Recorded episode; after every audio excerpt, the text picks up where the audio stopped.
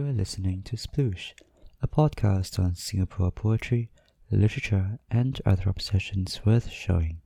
Today, an interview with Theophilus Kwek, author of Giving Ground and Moving House, among others. Mid 2000s Tumblr. Yes. Um, yeah, I tried to keep one. yeah, exactly. Um, so some things don't change, right? cool. Okay, so um, I guess we can start. Yes. Hi, everybody. This is Sploosh. I'm Saara, And I'm Laura Jane. and we're here today with Theophilus Kwek. Hello, hello. Yes, thanks for having me. So I think we'll start by reading um, Theo's bio. Theophilus Kwek is a writer and editor based in Singapore. He has been shortlisted twice for the Singapore Literature Prize and won the New Poets Prize for his pamphlet, The First Five Storms. He writes widely on the issues of migration and citizenship, and his most recent poetry collection, Moving House, is published by Carcanet Press. So now that we've gotten the official bio out of the way, maybe you want to give us your own self-introduction. Introduction. Okay, yes, hello. Um, I'm not very sure how I would describe myself actually. I think these days um, I tell people I write for a living, but that's not strictly true. Most of what I write at work are emails. Um, I am just someone who enjoys writing and teaching writing um, and also talking about writing. So I guess, yeah, that can be the basis of today's conversation. Yeah. Out of all the poems you've written, um, would you say you have a poem that best describes your life right now? So I actually brought a poem that I read rather than a poem that I've written. Um, and it's a poem called A Clock in the Square by Adrienne Rich. And I'll just read the poem first and then talk a little bit about it. A Clock in the Square. This handless clock stares blindly from its tower, refusing to acknowledge any hour. But what can one clock do to stop the game when others go on striking just the same? Whatever might of truth the gesture held, Time may be silenced, but will not be stilled, nor we absolved by anyone's withdrawing from all the restless ways we must be going, and all the rings in which we have spun and swirled, whether around a clock face or a world. It's a, it's a really short poem, um, but I think it sort of cuts to the heart of Adrienne Rich's work. Um, she was um, a very important campaigner, feminist, um, and uh, social justice writer. And all of her work was premised on the idea that her writing was a way of making an intervention in the world, a world that she cared deeply about, a world that was comprised of her friends and those who, whose lives were vivid and rich and close to hers, but also a world that held a lot of injustice. And I think this poem for me sort of calls out this the central question that I'm grappling with, um, which is what does it mean um, to have a voice in the world? What does it mean to um, be able to have a platform and the means and the words to intervene in conversations that are going around me? Um, what does it mean to um, be able to say something to and about um, what I observe in the world? Whether that's something that is that garners grace and praise, or something that does not um, and is deeply wrong. I think this, this poem also calls out the question of um, are we actually allowed to not say anything about the, the, about the injustices in the world around us? Um, uh, in the poem, she writes, you know, what can one clock do to stop the game when others go on striking just the same? And the image here of a clock that refuses to chime, um, and yet, of course, time still goes on, is a very powerful one. Um, and the question is, well, you know, for all our railing against the world, for all the poems that we write, are we actually making any difference about the problems around us? The answer that she provides within the poem is not entirely a comforting one. Um, the answer that she provides is that we aren't absolved um, by withdrawing from all the ways in which we must be going about our, our business, right? We aren't let off the hook if, if we decide to not do anything about it. Um, it doesn't tell us that we have a positive duty to do so, but it does tell us that we have no excuse not to. Um, and I think that's, that's sort of what I'm just living with right now. I think for lots of us who write in, in Singapore, um, we come from positions of privilege, certainly in the fact of writing itself. We have a voice and we have a platform, and the question is what are we going to do about it? Are we allowed to sort of sit back and not use it? Um, or is there some sort of a, a calling or an expectation to do so. Yeah. Sorry, that was an overly long, overly serious self introduction. Um, but yes, that's me. Apart from that, um, I really enjoy my coffee. I enjoy Kaya waffles in the morning. I recently discovered a place near my, near my work um, that's, that sells them. I'm very happy about this. Um, I, on the whole, am a dog person, but I'm not averse to cats. Yeah. Oh, it's very comprehensive. Yes. So, um, speaking of yourself, what are you reading right now? I am reading a book called Super Infinite, um, and I've posted about this several times on Instagram. So, any of my trusty followers out there, all five of you, um, will probably know I'm talking about a book that's a biography of John Donne, a poet. And I first encountered Donne's work when I was studying him for A levels. Um, I probably understood only about 40% of it. I don't think that percentage has gone up by very much, but it's a really cool book about his life. I've also recently finished reading um, a book by Christian Wiman, the poet. Wiman, women. Um, never really knew how to pronounce that actually. And uh, he's also a writer whom I first encountered when I was about 18 and grappling with the questions of what does it mean to be a writer. Um, and his earlier book of essays called My Bright Abyss um, uh, spoke to a lot of those questions that I had at the time. Um, his recent books about uh, writing and faith and his most recent collection, which is called Survival is a Style, yeah, have been my companions over the last few weeks. And just sort of like jumping off of that, right? What does it mean to you to be a writer? I think for me, um, the writing itself is not the point. Okay. Right? Um, I think for me, being a writer is simply being in possession of a, a certain toolbox that you have by no real merit of your own had the chance to sharpen and use. Um, and also, you happen to be in the right place and time to use this set of tools. Um, to me, that's what, what it means to be a writer. So, finding these tools in your hands, what do you do with them? Do you use them to build a house or do you use them to tear one down? Right? Um, yeah, to me, honestly, it's, it's, it's not about writing. For all it's worth, um, I could have been a singer. Um, uh, thank God I didn't choose that path. Yeah. And just sort of, do you think that like intersects in like your public and private life, or like sort of in your day job versus you know your your writing job? Yeah, I think for me, um, the, the day job, so I, I'm, I'm fortunate to work in a place where I think I am able to make some change in the world. Um, uh, I, was, I was keen to take up a job like that. Um, the, the idea of being a corporate lawyer or like someone working for a consultancy um, chills me to the bones. Um, and and I'm, I'm glad to work in a place where I think I do have some impact. Um, but of course, impact takes on many different colors, shades, many different spheres. Whether I'm at my day job making that kind of change um, through, through policy work or I'm out of my day job writing a poem, to me, it's all part of the same enterprise, the same endeavor. Um, it's about making a change in the world, making the world a place that aligns better, that rhymes better, um, a place that is a little bit more just and balanced. Yeah, that happens in different ways, whether it's by um, writing an angry email at work or writing an angry poem at home. Yeah. and I guess sort of like maybe appealing to like the writerly part of you. Um, we wanted to ask you about SingLit. Yeah. So, SingLit has come to be defined as a very broad sort of genre, and in fact, you know, a lot of people can't quite define what exactly constitutes SingLit. So, you know, there can be stories set overseas but written by Singapore writers, or stories written about Singapore written by foreign writers in Singapore.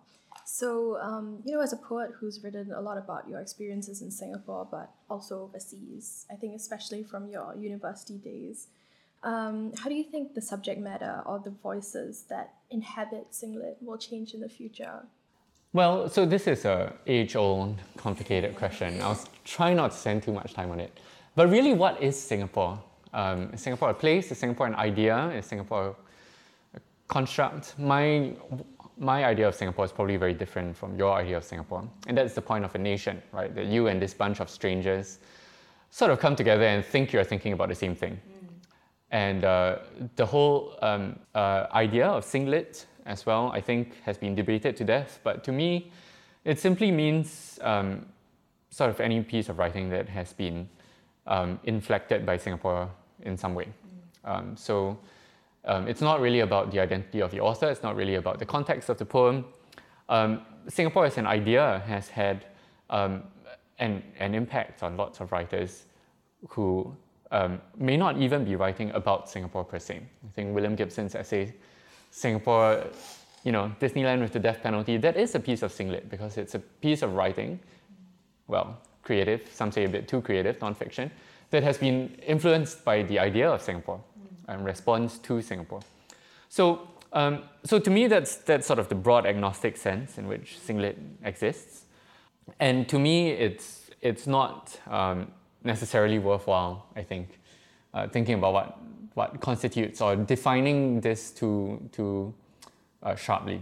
Yeah. To me, as a writer who happens to find himself in Singapore and who happens to have communities in Singapore whom I live in, depend on, and love, I think um, I can't help but write SingLit mm. just as well. Yeah.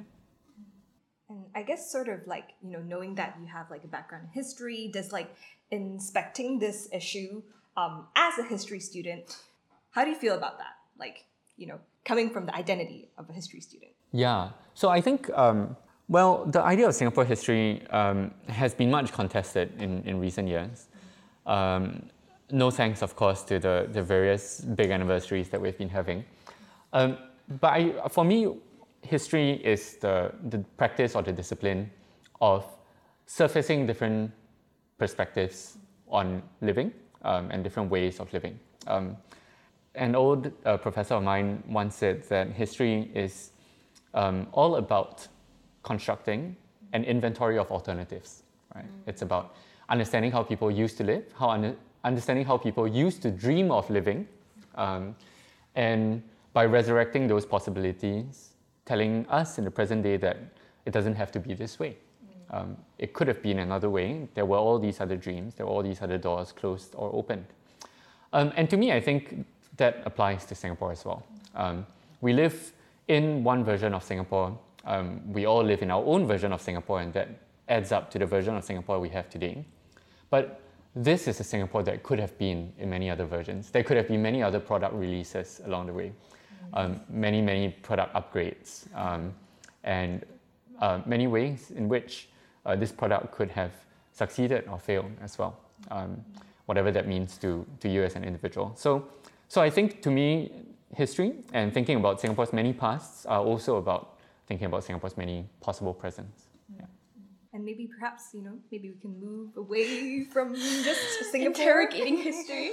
yeah, um, maybe a li- something a little bit more personal. Like, um, well, we we've heard, or rather, a little birdie told us that you had a very disciplined writing schedule in university. Is that true? And is that why you're so prolific?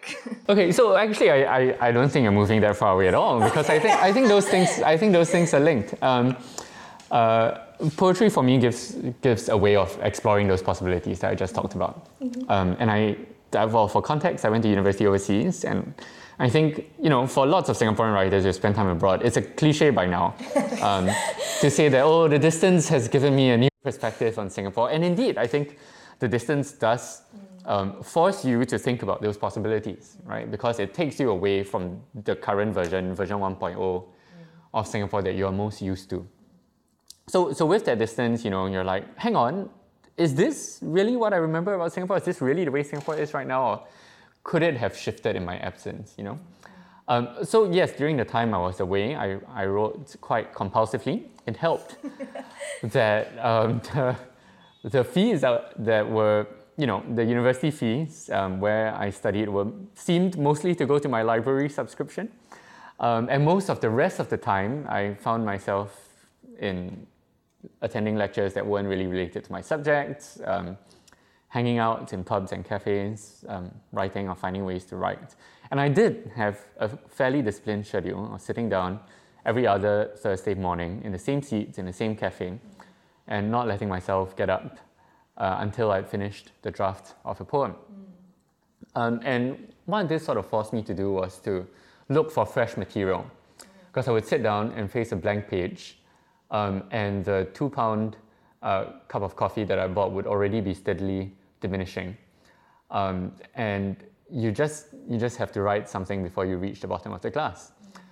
and um, and that sort of forced me to look at what had happened during the week, um, claw through the pages of my history syllabus, uh, scroll Facebook. Yes, I still use Facebook um, till I reach a, a, headline that jumps out at me, um, or uh, yeah, or simply sort of think about stories from childhood that that might provide some fodder, and and that was that sort of allowed me to um, exit the comfort zone of what I would normally write about and find, um, as some may say, new inspiration. yeah. Yeah, I guess, you know, you can't just be waiting for inspiration mm. to strike. You have to sort of force yourself to get something out. But is do you still have like a similarly disciplined, rigorous writing schedule now? Alas, to my shame, no. Um, I am now very much a public holiday writer. Um, and we had a few near the beginning of the year, and those were fantastic, but I don't think we'll have another one for a while. Um, I'm a bit sad about that. It, it really takes quite a lot more discipline these days to sort of um, clear the schedule and, and put aside other things. But this is also the reason why I'm not a novelist, because it would, it would simply be impossible, I think, with, with the current work schedule to write anything that's not a poem or an essay. Um, prose actually lends itself better, I find, to the writing life because um, it's much easier to add or subtract a few sentences on the bus home or in between emails um, than it is to sort of take a poem from draft to completion. Um, I think that requires a lot more dedicated hours um, in a block um, and in sort of the right kind of context that it's, it's hard to achieve at work. Um, said, well, I, I do, um, yeah, I'm also because I'm quite a, a, solitary writer. So, so it does mean that I have to find sort of time alone and away from everything else and a solid chunk of those few hours to be able to produce something. Mm-hmm. Yeah. And just sort of like very selfishly asking for myself like how do you how do you actually like carve out the time? Because i mean before you arrived we are just talking about like how how, how you just seem to like be able to squeeze out time from your like super packed schedule. So just how do everything. you, yeah how do you how do you like carve out the time to actually sit down and write? Because you know as as doesn't, a student doesn't I everyone so else hard. have 72 hours it's as well so hard. Like do you just like you know like turn off your devices? Do you like how do you do it? okay, so my phone, um, and I think my, my fiance will um, probably recognize this, but my phone is usually on flight mode. Oh, um, wow. Yeah. That's not normal. Um, and I, I try to pack replying to messages mm. into half hour pockets. Um, so, or, or say 15 minute pocket. So if I know that the bus is arriving in 15 minutes, then I will turn off the flight mode. Mm. The messages will pour in. I'll spend 15 minutes replying to all of them, and then it goes back on flight mode. Mm. So I don't constantly get notifications. Not chronically online. Not chronically online. Um, I, I think it, it, it also involves scheduling ahead. Mm. Um, so I, I will sort of put blocks in my in my calendar in my schedule um, where I where nothing else is allowed to intrude. Mm. Um, sometimes, of course, I mean you know, I, I don't really have control over anything else in the world. Mm. So sometimes life happens and then that block of time disappears and you might not get another one for six, seven weeks. And that's just too bad. Just means that you weren't meant to write that poem. It's true. Yeah. True. and that's and that's fine. Um, I think at this, I don't want to sound very old, but at this point in my writing life, I, I, I don't really think that I have to write that poem mm. anymore. Mm. Um, if it doesn't happen, it doesn't happen. lah. You know, the world's not a better or worse place without it. Someone else will write it, whatever. Um, and, and even if they don't, it's, it's fine. Um, I, I believe very much that at the point that you're writing, if you have something to say, it matters because you wrote it at that point in time. Mm-hmm. Um, and, and after that happens and the poem goes out into the world, it takes on a life of its own. It's no longer yours. It doesn't matter if you wrote it or someone else did. So to me, really, there's not there's not much loss of sort of missing the moment. And I don't go like, ah, you know, I had such a good idea three weeks ago and I never got to write it down because, you know, if you didn't, I guess it wasn't that good an idea after all. Mm-hmm. Yeah. and um, and that's fine. Yeah. So with that sort of mindset, do you think the subject matter of your poetry has also changed? Um, maybe it's well. Actually, that's a really good question. Maybe it links because I've been writing a lot about loss and impermanence. um, Whoa. yeah. Um, I well, I think subject matter comes and comes and goes. Um, it's quite seasonal as well. Um, and I've said this to lots of people now that I think right the current project that I'm in, or the bigger project I'm in, involves the, the changing of the Singapore landscape. Um, this is suddenly very like throwback to the 90s because I know Alvin Pang and everyone else has done that already. But I think we are sort of in a new wave of, um, of relocations and dislocations in the Singapore landscape with very different drivers, right? So beyond the, the passing of an older generation and also the passing of an older generation of infrastructure, think about Golden Mile, think about the Sentosa Merlion, think about estates like Dawson and Tanglin Halt, which have been searched. Um, it's also about individual landscapes that are lost. Think about um, workplace accidents among migrant workers. Think about um, dormitories that became overcrowded, um, taken down, repurposed. Think about landscapes that were grown over and then mown down again during COVID.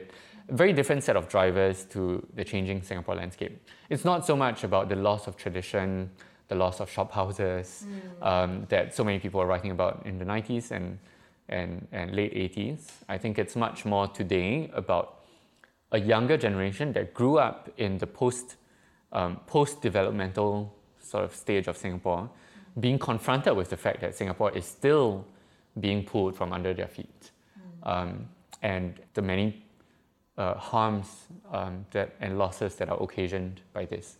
So, so that's the current project. Um, it actually involves me going to sit in kopitiams in Tanglin Halt quite a lot, and, and in other places um, that have been lost or lost to time. And um, yeah, yeah, I finish a tasty a lot faster than a cup of coffee, so it just forces me to write quicker. Yeah. And does is is this like this the same process that you use for all your past collections, or you know, like Um, tying it to like a physical locale, or Okay, so when I mean when my first for the first book, which um, I was of course still in still in school at the time, and I had a notebook. Um, but since then, I've not had a notebook. So very different sort of process.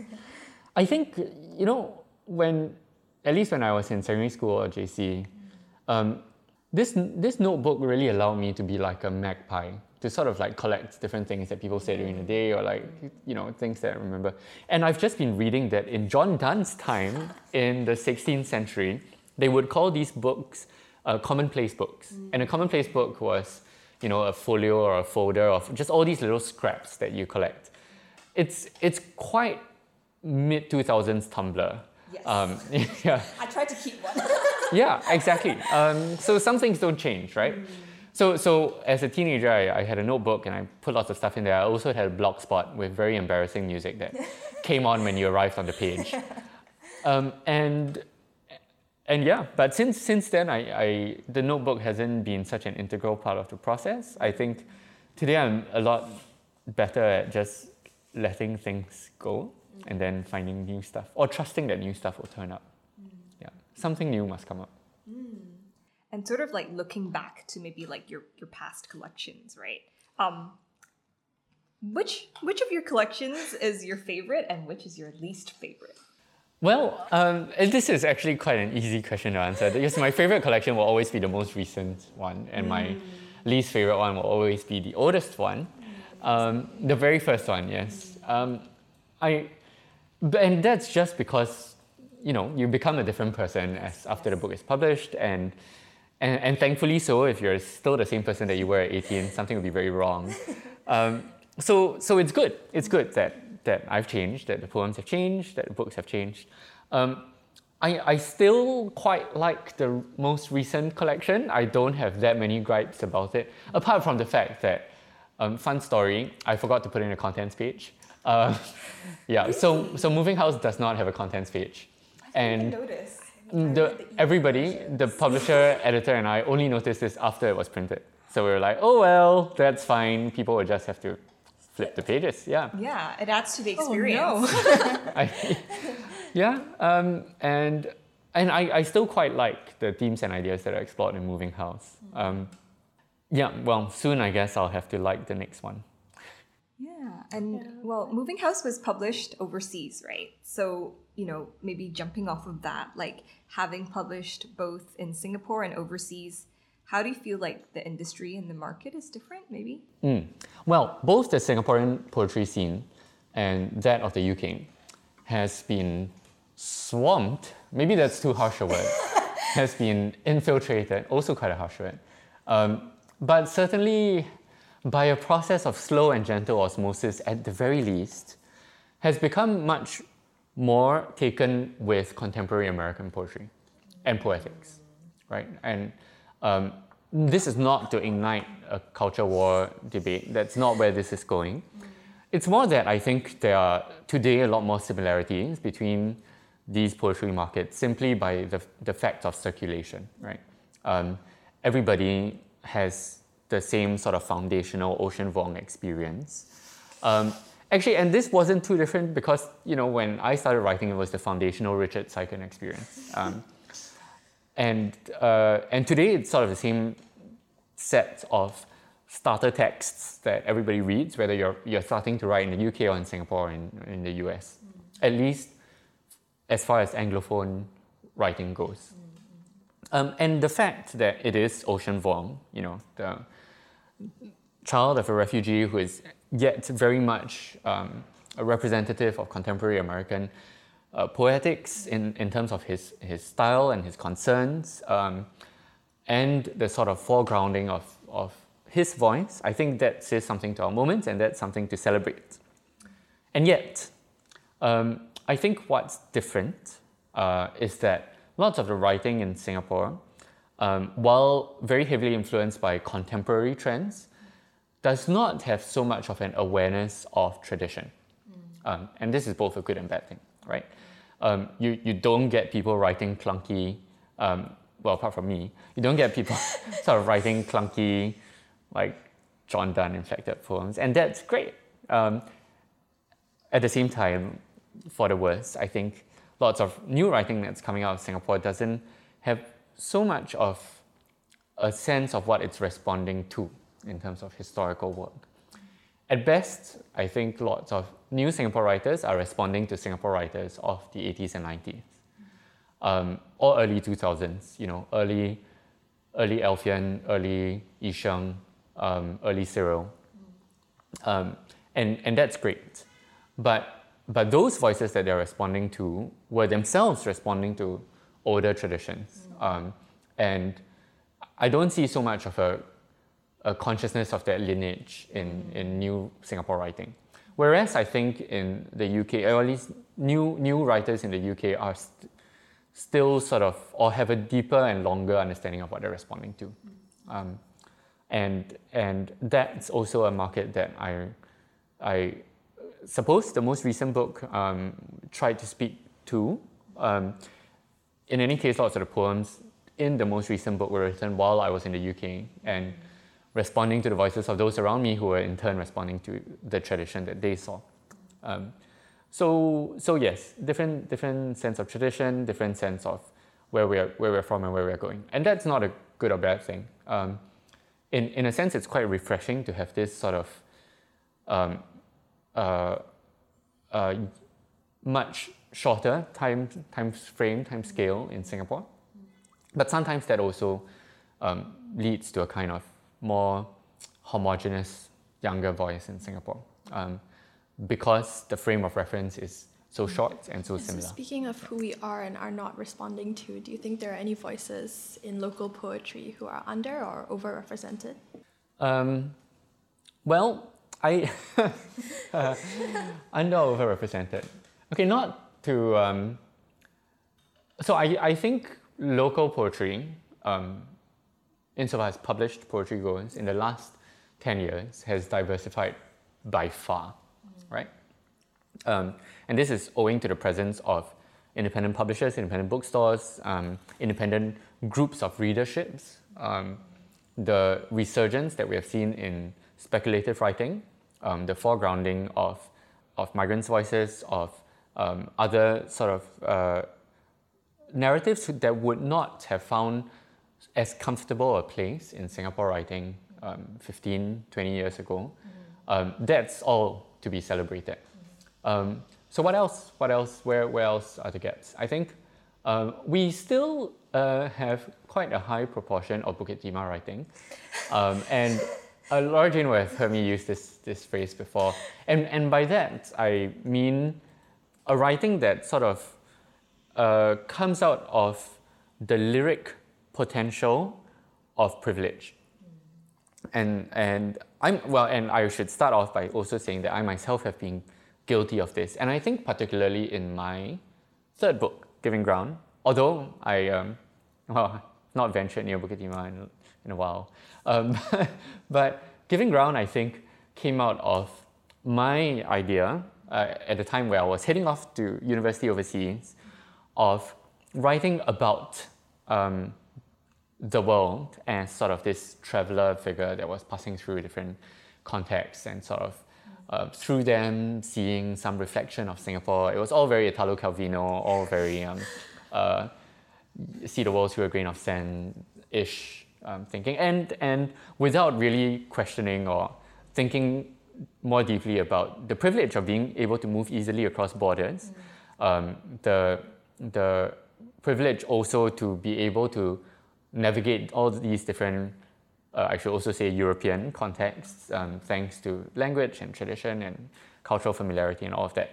So I, so I think Moving House tries to interrogate all of that a lot more. So I like Moving House a bit more. Uh, but I think that the type of writing that that Giving Ground, in a sense, fell into, I think that's still quite overrepresented in Singapore writing. And I think that's a problem. Um, I also think that there's another set of writing that's overrepresented. You have started me off on an unstoppable spiel now. Um, is confessional writing.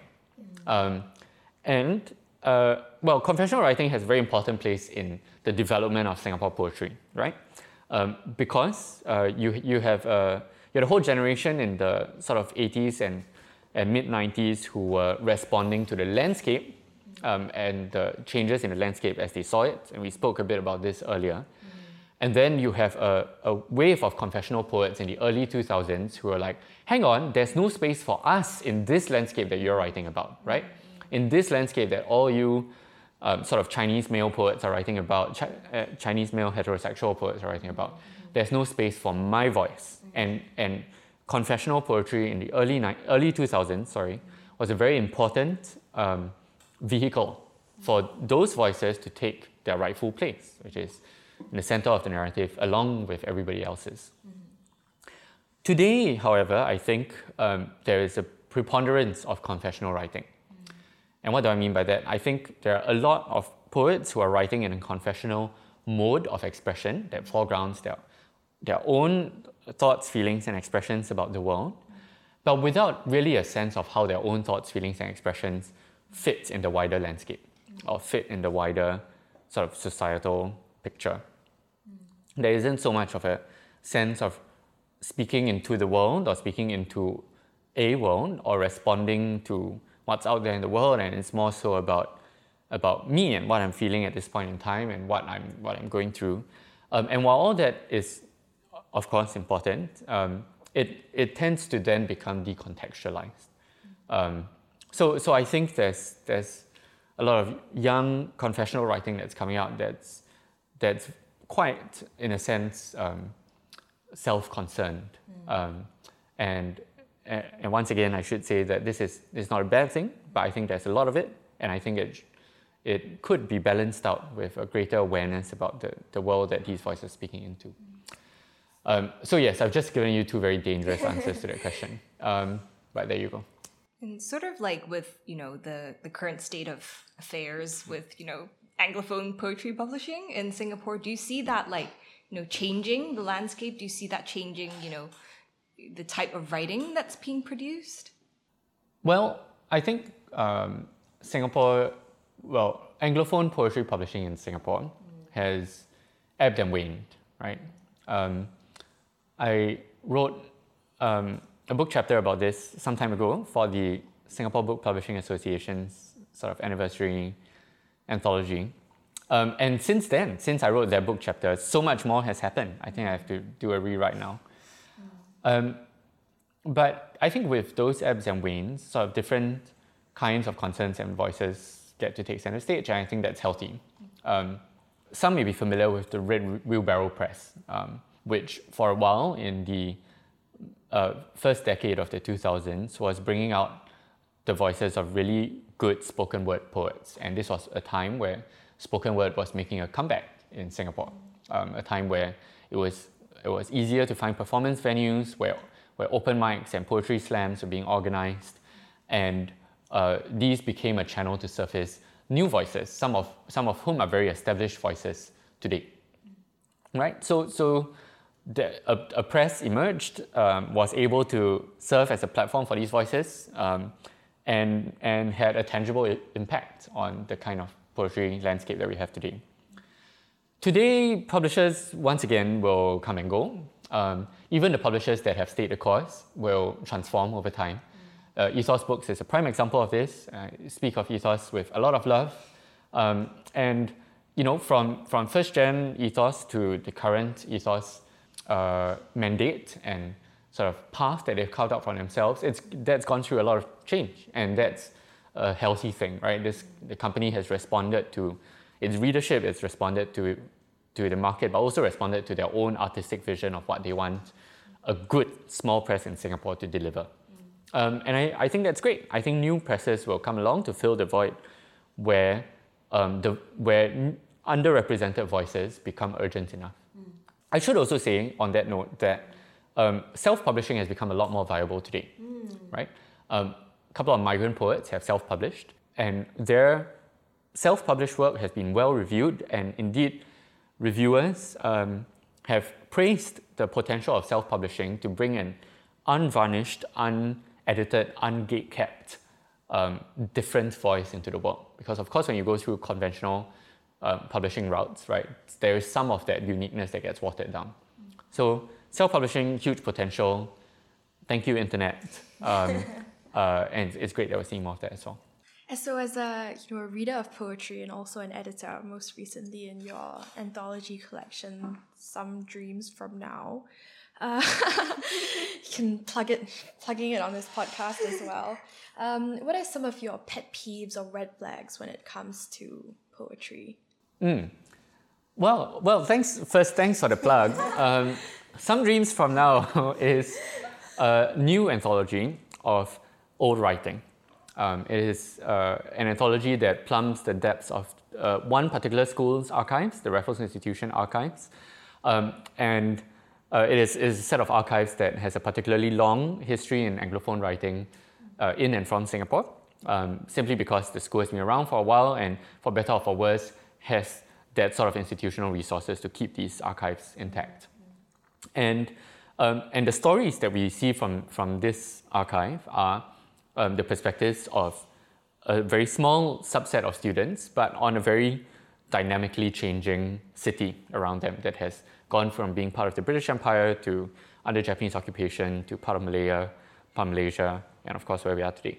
Um, so those perspectives, I think, are, are quite unique um, to have this sort of, of unbroken archival record. Um, and I'm very proud to be able to present it with the help of a team of very dedicated and capable students.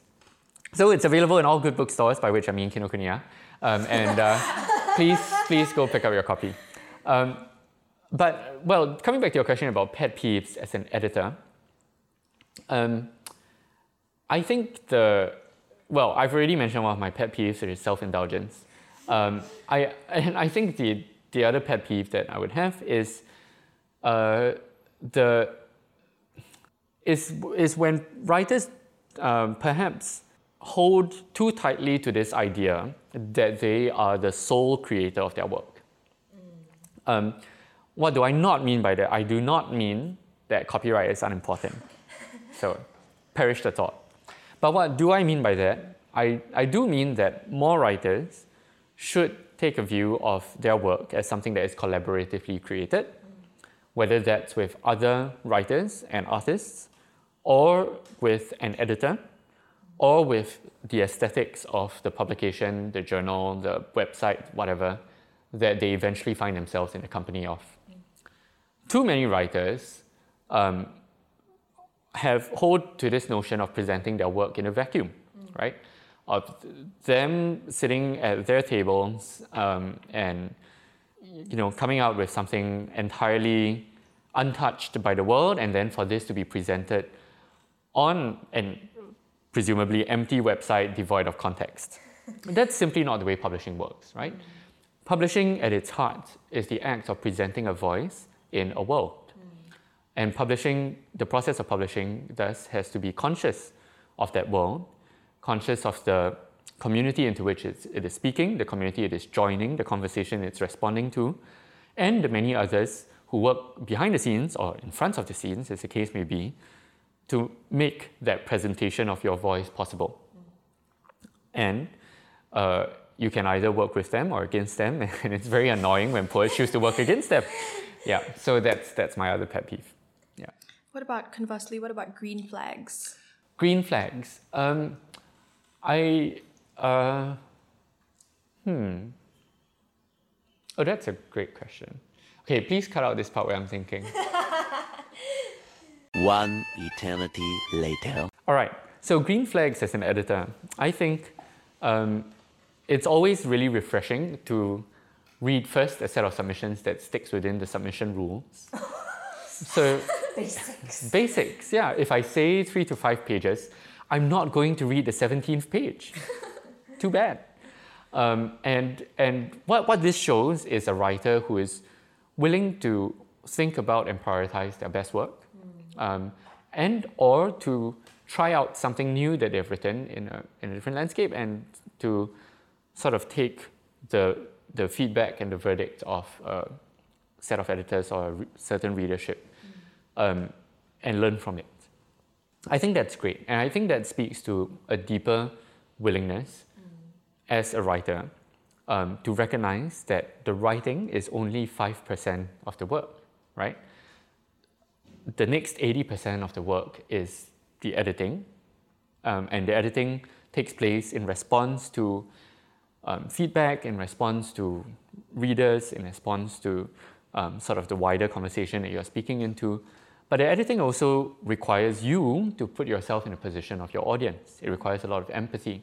It requires you to realize that someone listening and hearing your voice for the first time will approach it very differently from the voice that's in your head, and that's entirely fine.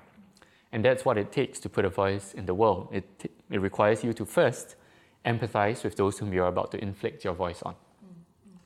So I've covered 5% and 80%. There's a remaining 50%, that's the readership, right? Um, and, and including your first readers, that's your workshop group, your editor, etc. I've said a bit about that. But also the wider readership, right? And the wider readership is essential to shaping the development of any writing career. Um, because, uh, look, Shakespeare would have written very differently if he was alive today, thankfully. And we would have written differently if we lived in the time of Shakespeare. And that's, that's fine. Your voice doesn't exist in a vacuum. It should respond to the people whom you want to write for. Um, and uh, yeah, and they are just as important or more important than you are. Great. Thanks so much for that. Self awareness. Yes. It's important. Yay! So um, maybe we put out an open call for questions for you Oh dear. uh, from our followers. Should I be worried? Ask me anything. Big fans of you, I suppose. So I guess we'll ask a couple of questions from there. Yeah, I think we could ask like a fun one. There's this one that asked. Are there Does there- unfun ones? I mean, yeah, There, there, there are more serious ones. yeah, there are more serious ones. Okay, but let's do a fun one. jolt Yeah, yeah. things up a bit. What is your desert island poetry playlist? Ooh, okay, Desert Island Poetry Playlist. Um, well, if you're starting pro- from a point of farce and desperation, then what you really want in your life is a bit of Kim Addonizio. Um, someone who is willing to take wisecracks at death, um, someone whose writing is as mordant and trenchant as the best of them, um, and who can sort of write to you as if you're um, in a bar and having an argument with an old friend. Um, that's the sort of refreshing, cold water in the face writing that I would want on a desert island. And then maybe I go for some sort of comfort um, because I think I need that as well. Um, and for me, the comfort reading is always Seamus Heaney. Wow, Kim, Adis- Kim Addonizio and Seamus. And Seamus Heaney. Yeah, yeah, yeah. Great. Combination. Not neither without the other. Great. Well, considering Sploosh is, you know, a very youth oriented organization, how does it feel having been published so young at, I think, 18? I think that's not something that a lot of people can The claim same to have age as done. Saara, if I might add. Um, I, I think that I would probably have done things very differently, but I think that at the time I could not have done things any differently. Um, I think that th- that first book was the product of very much kindness. Um, I have written um, elsewhere before about the many chance encounters, um, most, uh, most importantly with uh, Fong Hoe Fang, who's the founder who was the founder and publisher of Ethos Books, um, that led directly to the conversations that seeded that collection.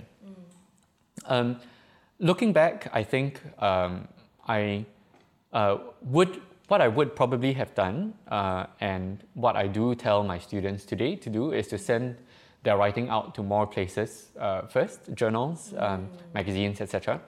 The practical reason, of course, is that after it appears in a book, no journal will take it. Um, but the, the less practical reason is also that at that age and at that stage, what you really need is uh, readership. Um, you need an editor to tell you this isn't working.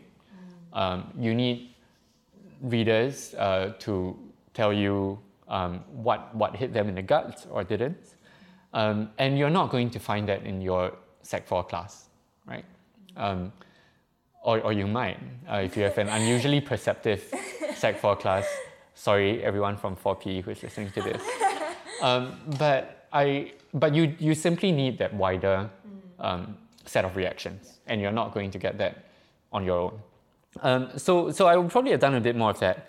But what I, what I lacked in that, I made up with by having a very supportive editorial team at Ethos, who was willing to very patiently work with me and tell me what was or wasn't working. Um, uh, many of them are now no longer at Ethos. I think um, uh, Adelina, who is working on my book then, is now at the projector. Um, Mr. Fong, of course, has gone on to many other adventures. Um, but I think that sort of supportive editorial culture made up for a lot of my inexperience.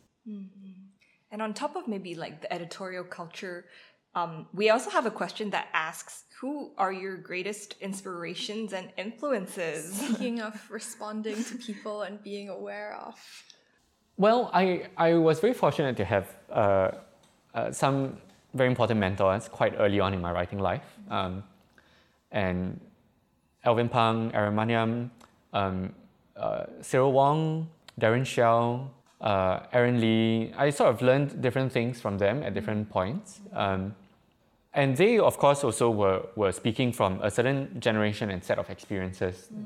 Um, and many of them, in fact, were published around the same time um, between 1995 and the early 2000s. And apart from sort of this group of mentors, I think who I've also been really fortunate to meet, I think particularly in my time overseas, was uh, lots of friends um, from the British writing scene who are today carving out their own careers as writers. Um, and, uh, well, folks like Mary Jean Chan, um, uh, Phoebe Stuckes, um, uh, Imogen Cassels, um, and uh, Alan Buckley, and many, many others um, who were very important parts of my time in the UK. Um, I owe a lot to them as well because they sort of showed me different ways of being a writer. Um, I think having gone, having met the first set of names, I was very acquainted with one way of being a writer. Um, and, and the second set of names gave me many more pathways to that. What's most important, I think, for a young poet, there are two realizations. Um, the first is to see first a writer who looks and sounds like you. Um, I think there's nothing more powerful than that. It tells you that, oh, I also can, right? But then after that, it's equally important to meet lots of other writers who don't look and sound like you and who show you other ways of being yourself. Um, and they are the ones who will then prompt you to keep looking and keep experimenting and keep trying out new things. That's so true. I guess eventually the student becomes the teacher as well, right? Yeah, well, I'm, I'm, I'm very happy today to, to do a lot of teaching. Um, it takes me away from the office, which is amazing. Um, I, I love being in the classroom. Um, I really respect teachers who can do it full time because it's very emotionally draining. But I do enjoy being in the classroom and working with students um, and finding new ways and new uh, kinds of content to bring to my students. Um, I'm very happy that Ben Kheng and Annette Lee have made lots of fantastic videos that I can use as, as writing prompts. Um, but I'm also very grateful to all the Singaporean writers out there who have recorded yourselves reading out your poems and put it on YouTube. Um, Alvin Pang's uh, video of himself reading the poem Candles I have used in so many workshops. Um, and, and these are all fantastic uh, resources. But for me, being in the classroom and or working with um, two or three much smaller group of students um, in a mentorship setting, um, that's, that's very important to me because, well, sometimes I bring my own work to share and the students become my workshop group, um, and that's great. But sometimes also in, in working with writers who are sort of at the start of their writing journeys and careers, forces me to think again and again about actually what got me started and why I'm still here. And that's, that's very important for me. Yeah. Best piece of advice you can give as a friend. As a friend, um, be ready to tell your friend when they've written a bad poem. Yes, oh, that's so hard. Yeah. That is It's so hard, but it's so important because they're not going to hear it from their adoring fans or their distant acquaintances. Um, it takes a great deal of honesty. And I mean a bad poem in every sense. I mean in an aesthetic sense, but I also mean in an ethical sense. And I think friends need to call each other out on our ethical failings, um, of which we all have many. Um, and it's, it's important because um, if we see ourselves, writers, as people who speak into the world, um, and people who have a privileged platform to do so, then you always need to be questioning the way that you use that platform, and you always need to um, have an awareness of whether um, of your own blind spots in doing so. Yeah, and uh, yeah, so uh, if any of my friends are listening to this, yeah, please hit me around the head um, if I've said something bad. Um, and maybe sort of to wrap it up with a spicy question. what is one thing you can't stand about writers and writing? In their writing, yeah, writers in their writing. Um, I cannot stand. Um, well, this comes first to mind because I was just talking to another writer about this yesterday. I cannot stand the idea of the inspired writer. Um, well, there's so many talks and workshops that you go to or you do, and then someone in the audience sort of stands up and asks the stock question at the end to fill the silence, which is, "Where do you get your inspiration?" Um, um, and, and I think the idea of inspiration is a misplaced one, right? Because it sort of assumes that there are writers who are blessed by the angels, um, for whom writing comes from an external source, a muse, a god, a sort of external, um, sort of almost divine source, um, and that this, this writer has to write by privilege of being the chosen one. I think this sort of plays into the image of the writer as someone who is, who is different from everyone else, who is on a pedestal, who is um, uh, anointed to speak on behalf of others. Um, and I, at the bottom of my heart, reject that idea of the writer. To me, as I said earlier in this conversation, the writer is someone who simply, by good fortune or else, or by practice, uh, comes into possession of a set of skills, a set of tools. Anyone can come into possession of this set of tools, um, given sort of the right um, redistribution of resources, including cultural capital, the right kinds of environments for people to learn and grow in. Um, anyone should be able to use language to make change in the world. It, you do not have to be inspired. You certainly do not have to live in Bukit Timah. and I and I think at heart the idea of writing as something that is open to anyone and that can make any kind of change happen. That possibility is preserved if we discard the idea of the inspired writer. Yeah. It's great. Yeah. Thanks so much for coming here today and speaking with us. Yeah, and We uh, really, really enjoyed it. Yeah, thanks so much for having me. Having getting to hear what you have to say. yeah. Yeah, for all those who um, are just listening to this in a car or something, we are actually in a very cozy confines of SingLit Station. I urge you to pay a visit, especially to come here for a sploocious event in two or three weekends' time. On time. the 25th of March. Yes, thanks very much for filling in the date. And um, we have some fantastic people who are coming to read to us, including a poet whom I'm very much a fan of, Nathaniel Chu, whose writing has also appeared in the recent Singap- New Singapore Poetry Anthology, which you can also find at all good bookstores where you can find some dreams from now. We'll probably be selling it there as well. Yes, like last yes, time. will be available at the event. session number two. Yes. Amazing. All right. See you all there. Bye bye. Bye.